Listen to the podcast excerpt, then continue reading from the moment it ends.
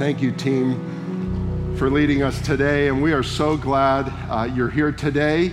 Thank you, Francois, for opening the word last week. Didn't he do a great job for us?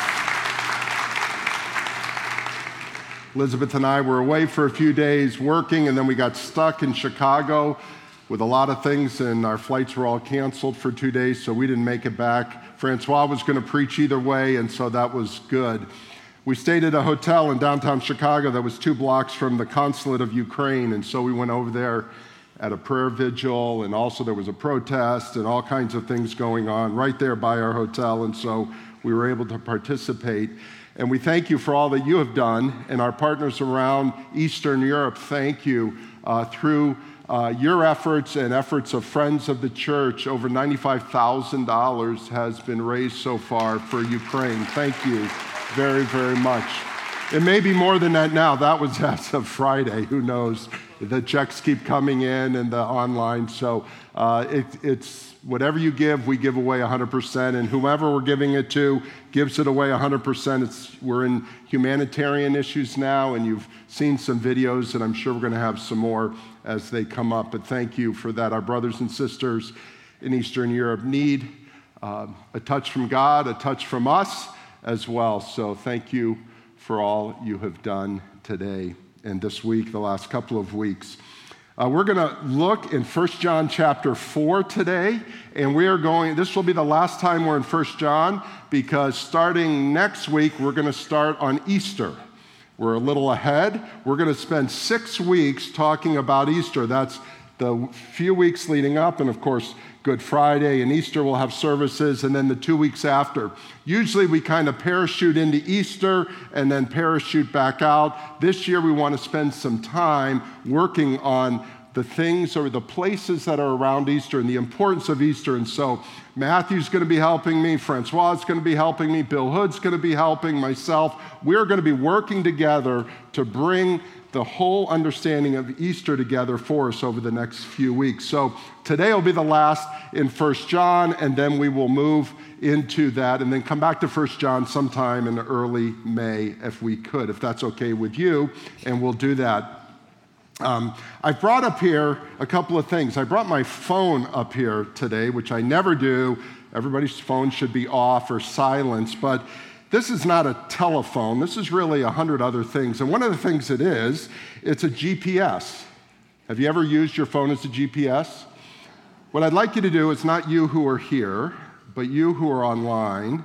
If you have your phone near you, I want you to put your GPS on, and I want you to click it on and think about where it is because my GPS will be just like everybody in this room. This GPS tells me exactly where I'm at, right?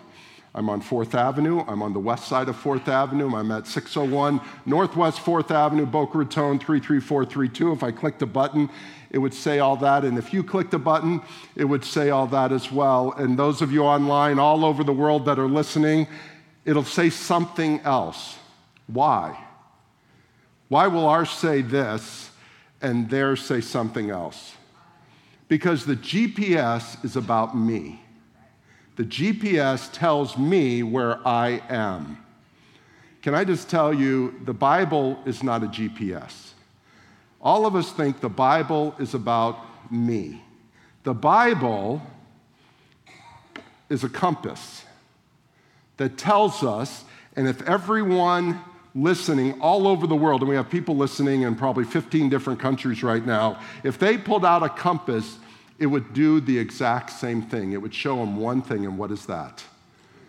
Where north is south, east, west. No matter where you are, you can turn around, you can go across the street, you can go a thousand miles from here. It'll still show north, south, east, and west.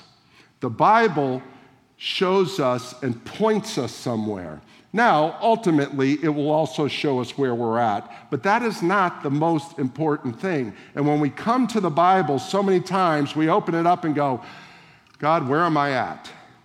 Or, you know, you don't even ask, say, God, where am I at? You just kind of go, where am I at? And I want to read the Bible, and I open it up, and you open it into some random place, and you say, I want to get something out of it today. Well, can I tell you, that is not the primary purpose of the Bible. The primary purpose of the Bible is to tell us about God. It is a book about God. It's not a book about Bill. Put your name in where I said Bill. It's not a book about you. Now, there's applications for us. It's important to us. It's the Word of God, but it is about God. Most primarily, it is to direct us to God as well, to show me that that is north. I can turn this way, and you know what? That's north. I can turn this way, and that's north. Any way I turn and look in the scripture, it will tell me the exact way. And many times, we're afraid to do that. Today, what I want to do is look in the scriptures, and we're going to do a little different study today. Normally, I kind of go verse by verse, chapter by, you know, paragraph by paragraph, but in 1 John, 1 John repeats itself multiple times. So John says something, then he says something else, then he says something else, and he comes back. So today's subject is about love. Well, I've talked two sermons on love in the last six weeks, so I'm not going to do another sermon about love in particular here, but I'm going to go a little broader and get us something to think about for Easter. Can I do that? So let's start reading in John, 1 John 4, 7, and following. And as you're turning there, one last thing. If you've ever studied the Bible in its original language, the New Testament I'm speaking of now, it was written in an ancient Greek called Koine Greek. And when you study that, and I happen to study that, I'm not a great person of languages, so do not be impressed. But when you study the Bible in its ancient uh, language, the first book you study is First John. It is the easiest book to study. You don't study Romans, that's a very difficult book. You don't study Matthew, that is a very difficult book in the language. This is the easiest book to read in the ancient language. And the reason is there are technically no big words. There are no big words, you know, and except one, and it's in this part, and it's the word propitiation. That's the big word in the entire book of First John. You go to Romans and you're stuck in all these big words and all these big concepts where John's talking about love versus hate, Christ versus Antichrist. You know, it's kind of pretty simple, right? Either you're this way or you're that way. And so, but just because it's simple to read, it doesn't mean it's simple to understand.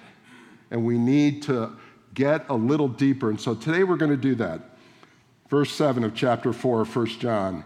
Beloved, let us love one another, for love is from God, and whoever loves has been born of God and knows God. Anyone who does not love does not know God, because God is love. Now, there are no hard words there. But boy, that's a hard concept to get a hold of, isn't it? In this, the love of God was made manifest. It just happened. The word manifest means it came true among us that God sent his only son into the world. This is a reflection back to John 3:16, isn't it? So that we might live through him.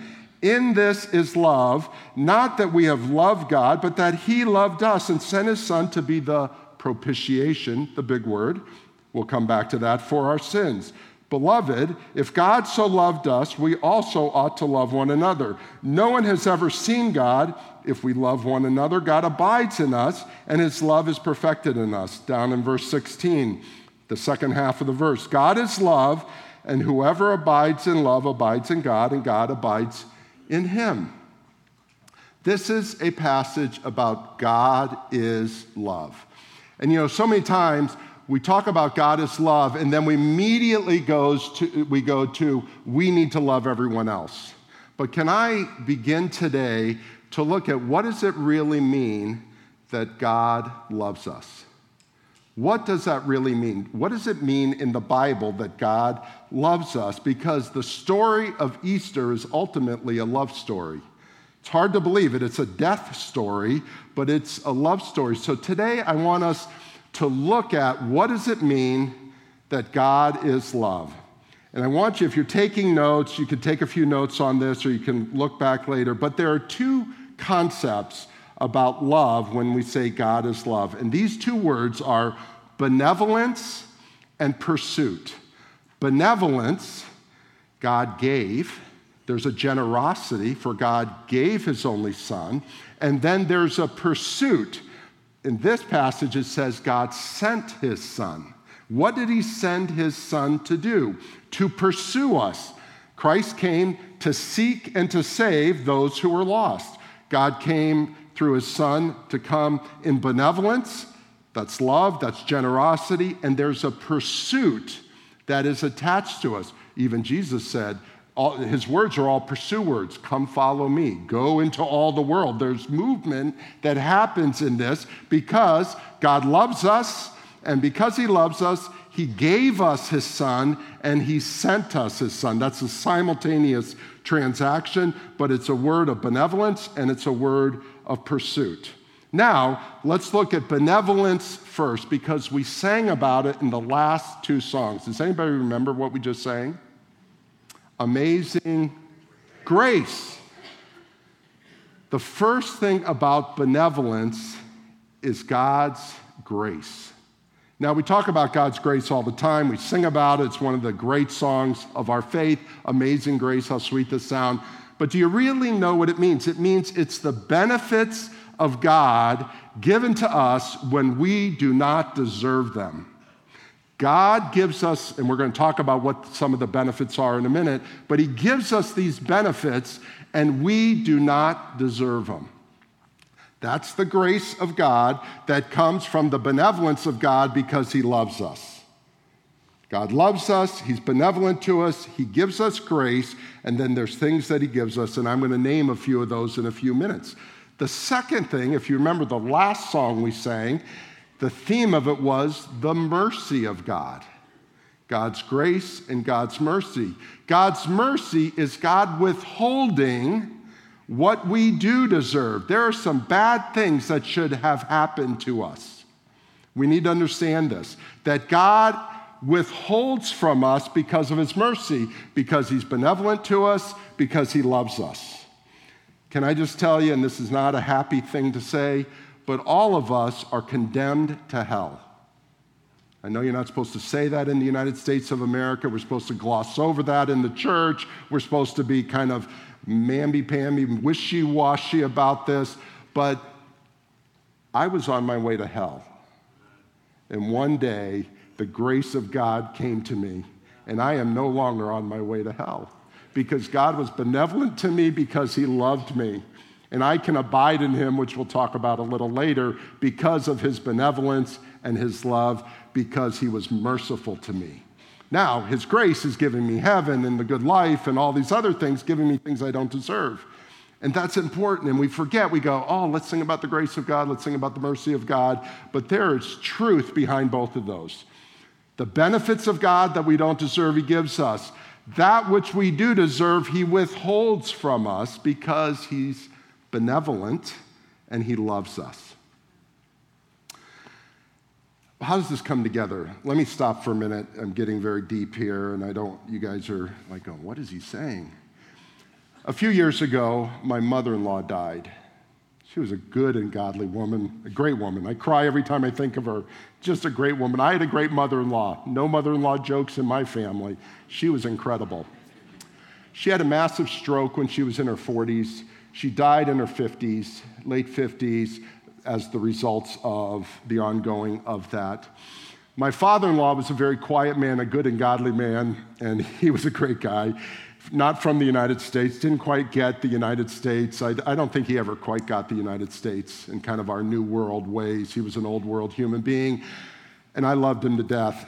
But so he didn't have a place to bury my mother in law because they had moved to this country and to the city. So he goes down to the cemetery, which those of you who don't know is just up two blocks to the south of us. And like our church, it's on both sides of the street. There's a west side of the cemetery and an east side of the cemetery. Well, he needed to buy some plots, so he bought a series of plots because he thought, I guess it'd be good of all of us to be together after the, we all die, I guess. But so he bought, like, I think two rows of plots. Well, they didn't have him on the west side where he wanted, he got him on the new side, which is the east side. Well, if you don't, aren't aware, the west side is where you're allowed to have gravestones, tombstones, the vertical kind. But on the east side, the city fathers, in their great wisdom, I never speak against the city of Boca, but it's really stupid. it is. They don't allow gravestones. You have to have them horizontal on the ground. So you can put anything you want as long as it's on the ground so that they can mow it easier. Like, uh, that's really important in my world. It's like, so he gets it. Well, they, we put it all in. Everything happens. It was great. We put the, the gravestone horizontal. He doesn't like it because the cross is hidden. And my father in law was a great believer in Jesus Christ. So my father in law builds a cross. Now he knows it can't be of granite or marble, so he builds it out of wood, very strong wood. He gets some guys to build it. It's this tall. You're going to see it anywhere. And puts lilies and silks. It was the most beautiful thing I'd ever seen. And he puts it on the grave in front of it. And of course, the city calls him up, says, remove the cross. Well, my father in law was not a um, civil, disobedient person by nature, but he said, no. I'm not taking it off. I'm not taking it off. They said, You have to take it off. No, I'm not. Yes, you do. No, I'm not. This went on for a year. He would renew the silks. It was beautiful. And we'd go, and it was just a great remembrance of my mother in law and her relationship to her King of Kings. It was great. So the city sues my father in law.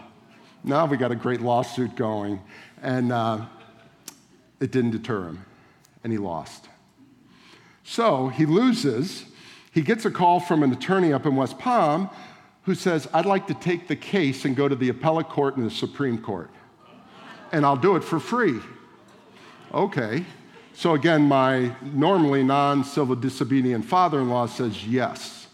So we're going to, he asked me to join him. He says, We're going to meet the attorney for the first time up in West Palm. And so it was great. So it turned out there were four others who were also civil disobedient. And so we did a little mini class action suit against the city. It was really cool. And um,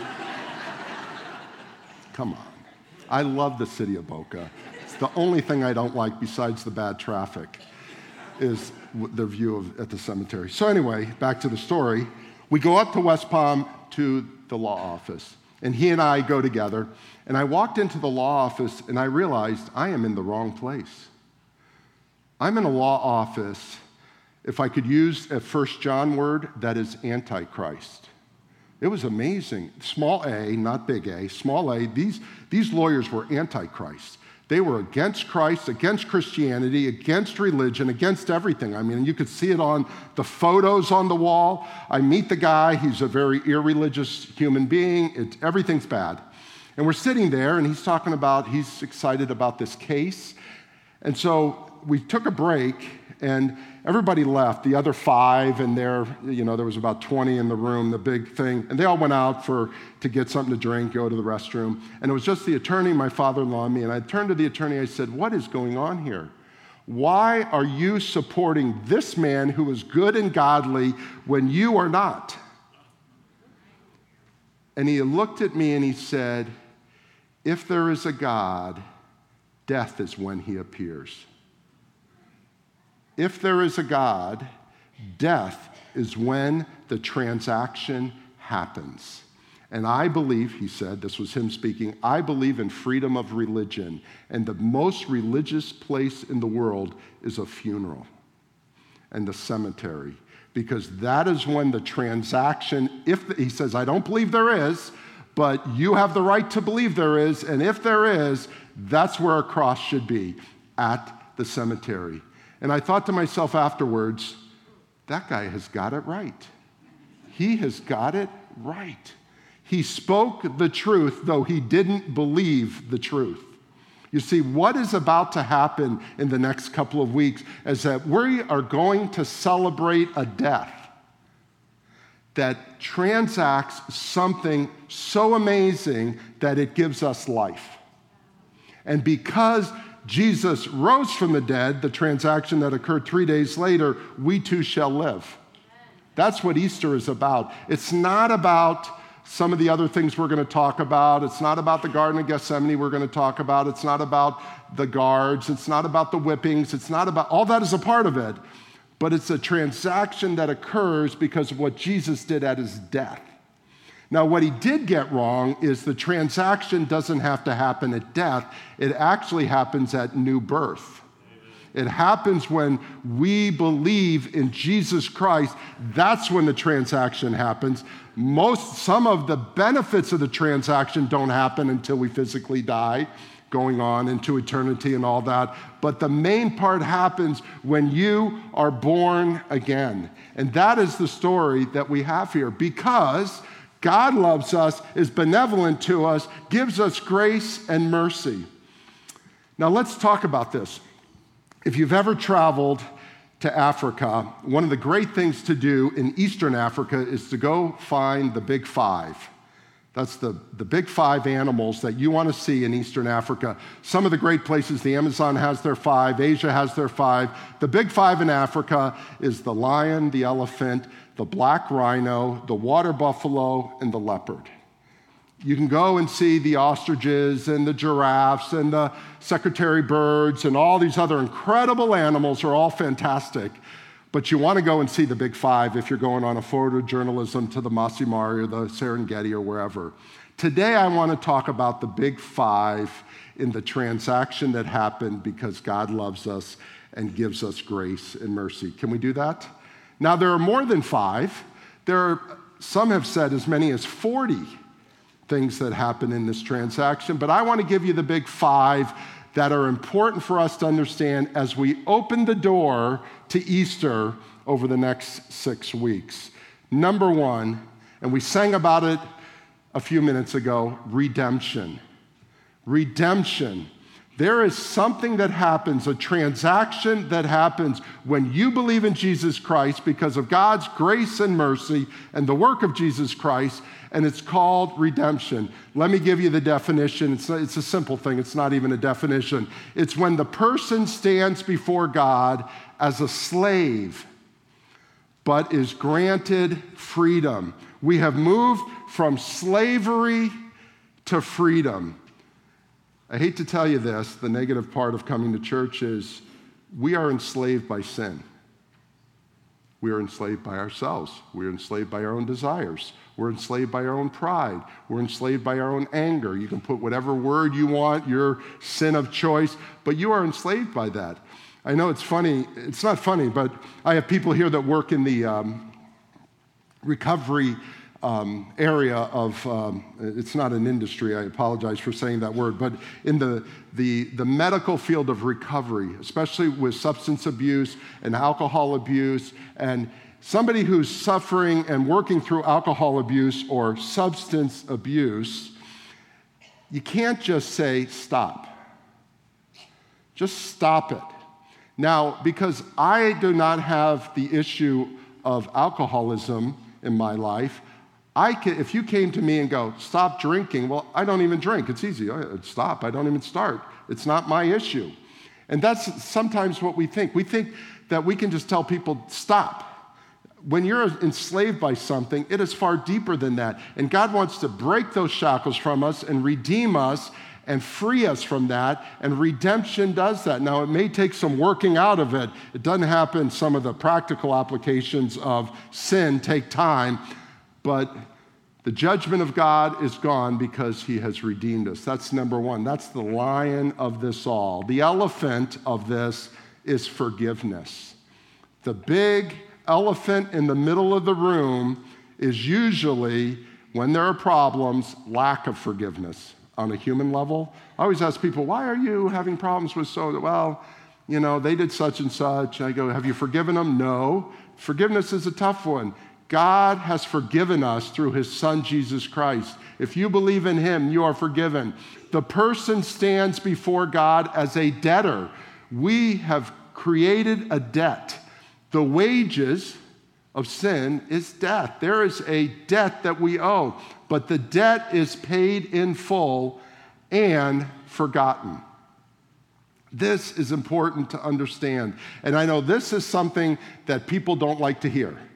And I remember the first time I said it when I became a pastor a couple, 12 years ago, my first Easter. I was so excited about it. And I started talking about this, and people left the church. I'm thinking, what am I doing? I've only been here three months. I got here three months before Easter. I start speaking about Easter, and people are leaving the church. I, they didn't leave the church when I got here, they left the church when I said these words, and that was this that there are only two people that can pay for your sin. Please understand this you or Christ. That is it. You or Christ.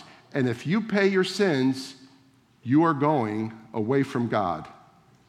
Hell. If Christ pays your sins, all is forgiven. That's the truth, and that's the true north. It's not the GPS. I would love to say that I could forgive all your sins for you. I would love to say that it's all forgiven. But let me tell you, sin has to be paid. It is going to be paid by one of two people. Your sin, I can't pay for your sin. I can pay for some of your sin. If you don't pay your bills, I could pay your bills for you, and I could pay a little of it, but the eternal sins that occur have to be paid for. And the choice is are you going to pay for them yourself? Because you don't have enough in your account to pay for it. So your life will be the debt, or does Jesus Christ pay for it? And when he pays for it, it's forgiven and forgotten, and you move on. That is the beauty of the Christian message. That's why it's called what? The good news. The good news is that we are forgiven. Now, the point is, we need to start acting like it. We act like obsessed, possessed, bad people because we don't realize that Christ has forgiven us. And because or God has forgiven us through the work of Jesus Christ. Number three, the rhino. Reconciliation. Now, when you think of rhinos, you don't think of reconciliation. What do you think of? An attack, right? You see those rhinos, those black rhinos coming and attacking you. The person stands before God as an enemy, but becomes a friend. We can actually become a friend of God. I know people say that's a little too personal, that's a little too close, but the reality is this is we can have a relationship with the Almighty God through his son Jesus Christ or we can be his enemy. This is what Easter is about. Number four, justification. What's the fourth animal? I just forgot. What's the fourth animal? The water buffalo, thank you. Can I say, anybody from Africa will tell you the most dangerous animal in Africa is the African water buffalo. It's not the big gators, it's not the lions. You can work your way around those. The water buffalo are the toughest. Justification. The person stands before God guilty and condemned. You put your name in the person. I stand before God guilty and condemned, but I have been declared righteous and innocent. Here's the beautiful thing He wipes the slate clean. So we can't go and say, well, I, I love picking on this side so many times. I love you guys, but this is where I sit over here, so I don't pick on them. you guys are the best. They sing the best, they pray the best. These are the best group. I'm only kidding. I'm only kidding. But you are. what is it? We come, and here's the beautiful thing I don't care what you've done. People go, God will never forgive my sin. If you ever say, God will never forgive my sin, then what you're calling God a liar. Because there's no sin that's unforgivable. There's no sin that God will not wipe away. And using a compass term, as far as the east is from the west, as far as the east is from the west, they never come together. Your sin is thrown out. In another place, it says it's gone into the deepest hole in the ocean, and it's as far as the east is from the west. In other words, it doesn't matter how much you sin. You sin a lot, God's going to forgive it. You sin a little, God is going to forgive it. But please understand, we have all sinned, and we all fall short of the glory of God.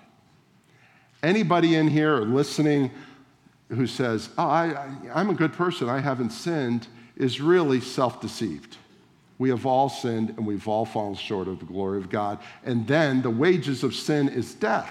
So we've fallen short. The wages of that shortfall is death, except through the free gift of Christ. And he will justify us from that and com- give us complete innocence. So that when God looks at us, he sees purity, he sees a friend, he sees us and not just our sin because Christ has died for us. That's what the message of Christianity, or should I say of Christ, not Christianity, of Christ is. Then finally, the fifth one, which is the leopard, which is the toughest to find in most places in East Africa. And there's many times I've been there where we never saw the leopard, but there are many times I have seen the leopard. And that is the word adoption. You need to understand that we are adopted as children of God. When you believe in Jesus Christ, the person stands before God as a stranger, but is made his child. This is the tough one because many of you have had parents, fathers and or mothers, that were maybe not good, bad, or even absent. And that may affect your thinking when you think of God as our Father because in your mind, your father was absent. Your father was bad. Your father was negligent. Your father was ambivalent to you and or your mother. And so when you think of God, you put your parental thinking onto God. But please understand this this God is the ultimate good father. And he has adopted us. It is such a beautiful thing. And what is an adoption? I've shared this many times, but Elizabeth and I, we're not attorneys or anything, so we're not in most adoptions, and many of you have adopted, but we had the privilege one day, we were called by members of our church who were called upon to adopt a child. They had done all the work, and it just so happened that it came about, and they needed two witnesses, like two angels that witnessed this whole transaction. So we run over to the Boca Hospital, we're there. It was the most incredible experience when we entered the room, the child was one person's. And when we left the room, the child was another person's with a new name, a new social security number, and a new set of parents. We watched it. It was the most unbelievable experience. And, and there was nothing we could do. We weren't a part of it. We just had to be there to show that it was done correctly. So we were there as witnesses. But here we are and God has adopted us. Please understand, we are a child of the King if we believe in his Son, Jesus Christ. For God so loved the world that he gave and sent his Son, that whoever believes in him shall not perish, but have everlasting life. And that everlasting life is that redemption, that forgiveness, that reconciliation. Um, that adoption and that justification. And that's what it is. Now, that's part one. Part two is much shorter. But there is a pursuit that is a part of this. There is a pursuit that's there. The gospel, which is this whole story, by nature is a pursuit. God sent his son. He came to Bethlehem. He didn't stay in Bethlehem. He didn't stay just a shepherd boy or a carpenter boy or something like this. He came to seek and to save those who were lost. It is a pursuit. God is pursuing people. We need to understand this. We use very passive words in this. Well, you know, if God comes and no, God is here and God is pursuing. And the result of that is this we, as Christ followers, are to be pursuers. That is the point. We are to be pursuers. Pursuers of God, that's in our vision. Pursue God is our number one thing we have. Pursue God, build community, engage the world. Those are kind of up here. Our, our big vision of our church is to pursue God, but we're also to pursue people. Now, here's a prayer that I have prayed many times, which can I say is a bad prayer? And you go, Is there ever a bad prayer? I think there is a bad prayer. This is a bad prayer. God, will you bring somebody before me that I can share the gospel with? That is the most passive thing. The prayer should be God, send me out and let me find people as I'm out there seeking people. Do you see there's a pursuit to it? What does the Bible say? We're going to talk about this six weeks from now. Go. The Bible doesn't say sit and wait for people to come to your door. He says go. The lost sheep, the shepherd went. The lost coin, the lady went. We've got to go, don't we? Because there's a pursuit attached to this. So, God pursues us, and we are to pursue others. Now, our time is up. How does this all come together? How does this all work?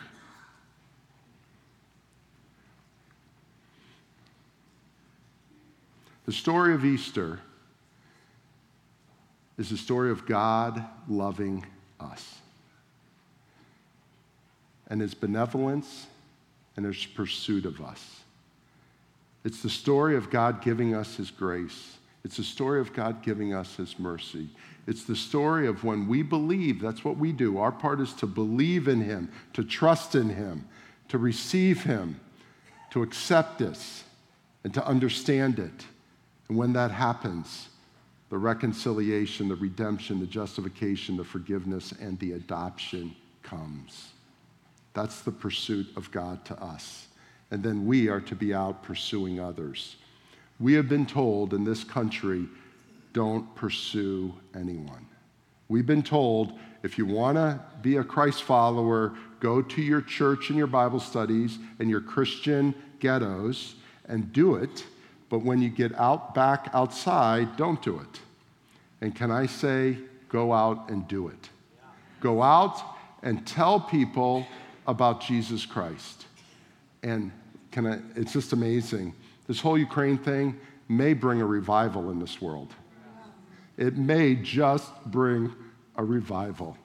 I was amazed reading the paper yesterday and just some of the executives of large corporations that we all go, oh, they're bad people, one of them was in church when they got the call from the president of Ukraine. And they put it in the front page of the Wall Street Journal that this person was in church praying when he gets a call and he gets beeped. He's praying, he gets beeped at the president of Ukraine. And they put his name and his company, one of the largest companies in the world, and he's in church. That would never have happened four weeks ago. I would have never known that this person had been in church praying, and he gets a call from the president of Ukraine.